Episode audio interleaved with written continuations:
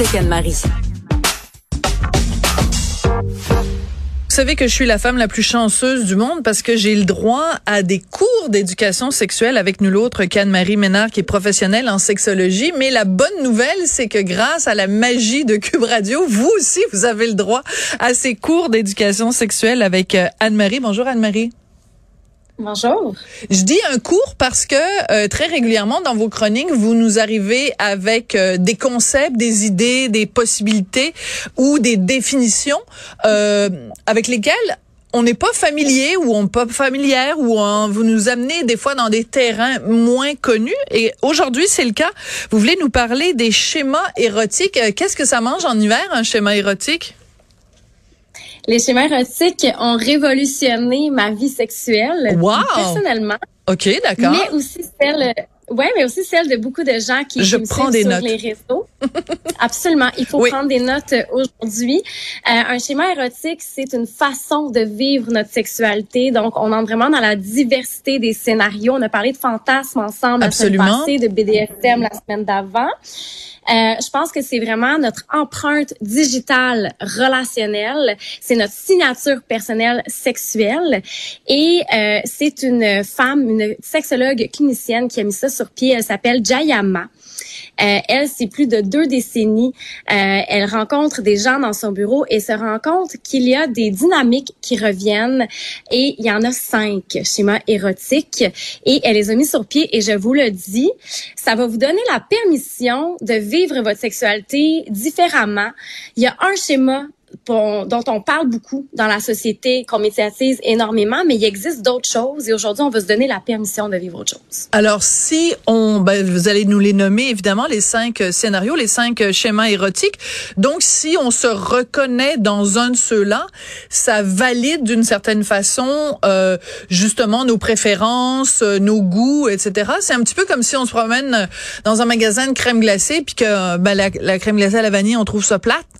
Ben là, il y a, on, on nous dit en fait qu'il y a d'autres options puis qu'on peut mettre du chocolat ou des petites noix ou même des jujubes, des gummy bears, qui sait? Oui, on peut en prendre. Vraiment, on, on est dans la diversité des, des aliments. Alors, je vous écoute. Euh, absolument. Donc, il y en a cinq. Il y a le schéma énergique, le schéma sensuel, le schéma sexuel, le schéma coquin et le dernier, c'est le schéma métamorphe. On commence avec le premier, qui est le schéma énergique. C'est, euh, puis en passant, chacun des schémas a des avantages et des désavantages. D'accord. Donc, dans les des désavantages, ça va être des défis. OK? On ah va ouais. aller là-dedans. D'accord. Donc, l'énergique, ça va être quelqu'un qui va être excité par l'espace, par l'anticipation, euh, qui va être très, très, très sensible, voire même hyper sensible. C'est quelqu'un qui a besoin de temps pour s'adapter au scénario sexuel. Excusez-moi. Ouais. Manifestement, je suis pas dans la catégorie numéro un. Là. Moi, c'est vrai. Ouais, donc, ouais, donc, ouais, donc. On bon, passe à l'action. Trop d'informations eux, aujourd'hui. Oui. Mal. Oui, alors eux, les énergiques, c'est ça. J'imagine des gens, les préliminaires et tout ça, c'est super important. Oui, euh, c'est des gens qui vont jouer beaucoup avec l'énergie, qui vont jouer avec les sons, qui vont aimer passer leurs mains pour sentir la chaleur du corps de l'autre. On est vraiment dans l'hypersensibilité. D'accord. Et euh, c'est des gens qui ont des orgasmes très, très intenses. Deuxième schéma, c'est le schéma sensuel. Euh, bon, moi, je suis dans ce schéma-là. C'est des gens qui sont vraiment excités par tous les sens. Donc, le toucher, les sons, les saveurs, les odeurs, et cetera. C'est des gens qui apprécient vraiment le chemin pour se rendre à l'orgasme. L'orgasme est secondaire. C'est pas ce qui est le plus important dans le rapport sexuel. D'accord. On est vraiment dans la sensibilité sensorielle et corporelle. Mais j'ai dit qu'il y avait des défis. C'est le schéma qui a le plus de défis parce que ce sont des gens qui vont beaucoup être dans leur tête. Donc, ils sont mmh. allumés par beaucoup de choses, mais peuvent être aussi éteints par beaucoup de choses. Donc, Donc faire attention, ça peut être... Ouais. Donc, par oui. exemple, si vous êtes très sensible aux odeurs, il suffit qu'il y ait une odeur qui vous déplaît et là, ça fait diminuer votre libido. Ou si vous êtes sensible au son, il y a un bruit qui vous dérange, vous arrêtez de vous concentrer sur ce que vous faites. J'imagine ce genre de défi-là, c'est ça? C'est exactement ça. Donc, ça peut être fastidieux parfois d'avoir des rapports sexuels. Ensuite, on a le schéma sexuel, qui est le schéma qu'on médiatise le plus, qu'on normalise le plus. Donc, on est vraiment excité par l'action du rapport sexuel. On est vraiment, on dirige notre attention vers les organes génitaux. Euh, on, a, on, on peut passer de zéro à cent très rapidement en voyant, par exemple, notre partenaire nu passer devant nous parce qu'on est vraiment attiré vers les attraits sexuels. D'accord. Et euh, ben, le grand, le grand défi, c'est que ces gens-là vont vraiment être focusés sur l'orgasme, vont Ouais. un peu de temps pour se rendre là. Donc, évidemment, si on a un sexuel et un sensuel ensemble, ça se peut qu'il y ait oui. du travail à faire. Oui. Il y en a un qui appuie sur le Donc, frein, puis l'autre appuie sur l'accélérateur. Là, ça va jamais bien, ça. Exactement. Il y en a un qui veut prendre le détour, puis l'autre veut prendre la route la plus rapide. Fait oui, puis qui, qui joue le rôle du G P S là-dedans? Je vous le demande. Allez-y. Chacun son tour. Chacun son tour. Ça, c'est bon, ça. Donc, euh, le quatrième, euh, le coquin.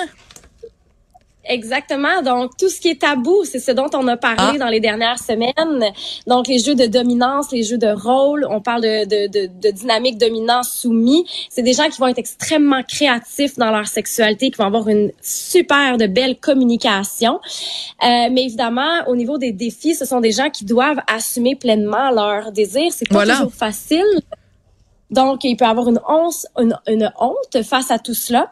Euh, donc, c'est vraiment important euh, d'être à l'affût de nos désirs et d'être capable de les communiquer adéquatement. Et j'imagine, et, comme les autres, si on est un coquin ou une coquine et que l'autre est pas du tout dans la même euh, énergie ou sur la même longueur d'onde, ça peut créer des conflits puis des tensions aussi, là. Exactement. Mais, par exemple, si on a quelqu'un qui est coquin avec euh, une personne qui est plus sensuelle, on peut trouver une façon oui. d'amener des accessoires puis de jouer avec les sens ah, ah, ah. et la domination du corps. D'accord. Et le dernier, métamorphe, j'ai aucune idée ce que ça veut dire. Euh, en anglais, on appelle ça un shape shifter. Ah, ça fait plus de okay. sens. Oui. Moi. Donc, des gens qui sont excités par la variété, l'aventure, et ils ont les préférences de tous les autres schémas que je viens de vous décrire. Donc, vraiment des gens qui sont hyper euh, érotiquement sophistiqués, qu'on va dire. Ce sont de super amants et amantes. Mais dans les défis, ce sont des gens qui peuvent facilement se sentir euh, ennuyés dans leur ah. sexualité parce que s'ils sont avec quelqu'un qui a un seul schéma, ouf, eux autres, ils ont envie d'essayer tout le buffet. Donc, ça va être important pour eux de s'honorer dans ce type de sexualité-là, puis de nommer leurs besoins à leur partenaire. Ben, dans le fond, ce que vous venez de dire, nommer ses besoins, c'est quelque chose qui pourrait s'appliquer à toutes les chroniques que vous nous avez dites, c'est-à-dire que peu importe les variations ou les quatre-vingt-douze mille positions du Kamasutra dont vous pourriez nous parler, il reste qu'il n'y a rien de tout ça qui fonctionne si on n'est pas capable de communiquer comme il faut. C'est quand même la base de la sexualité. Exactement. Donc, il faut apprendre à se connaître. Il faut apprendre à euh, communiquer ses besoins à l'autre. Puis, avec les schémas, j'ai l'impression que euh, on, on aime beaucoup les étiquettes, les êtres humains. Oui. Donc, quand on connaît notre schéma, c'est plus facile de dire « Ah, moi, je suis dans cette boîte-là. Voici, je te présente la boîte. Comment est-ce qu'on peut faire pour s'emboîter? » Ah, c'est très bien dit. Euh, mais aussi, des fois, si on a de la difficulté soi-même à, à, à mettre le doigt, définir qui on est, si on, on, on se renseigne sur ces cinq schémas-là, peut-être que ça nous donne les mots qu'on trouverait pas par soi-même pour euh, communiquer avec le partenaire. Donc, euh, ben, je vous ai dit en commençant que moi, le un, ça m'endormait, mais je vais laisser le mystère planer. Je vous ne vous dirai pas aujourd'hui, Anne-Marie, quel schéma ah, je, je suis. Qu'on allait être non. ah, non. Bon, zut. Non. On le ah. saura bien un jour, parce que ah. je, je suis bonne pour déterminer les schémas érotiques des gens en général. Donc, ça, vous, vous voyez ça, c'est écrit sur mon visage. On va, on va passer à un autre appel.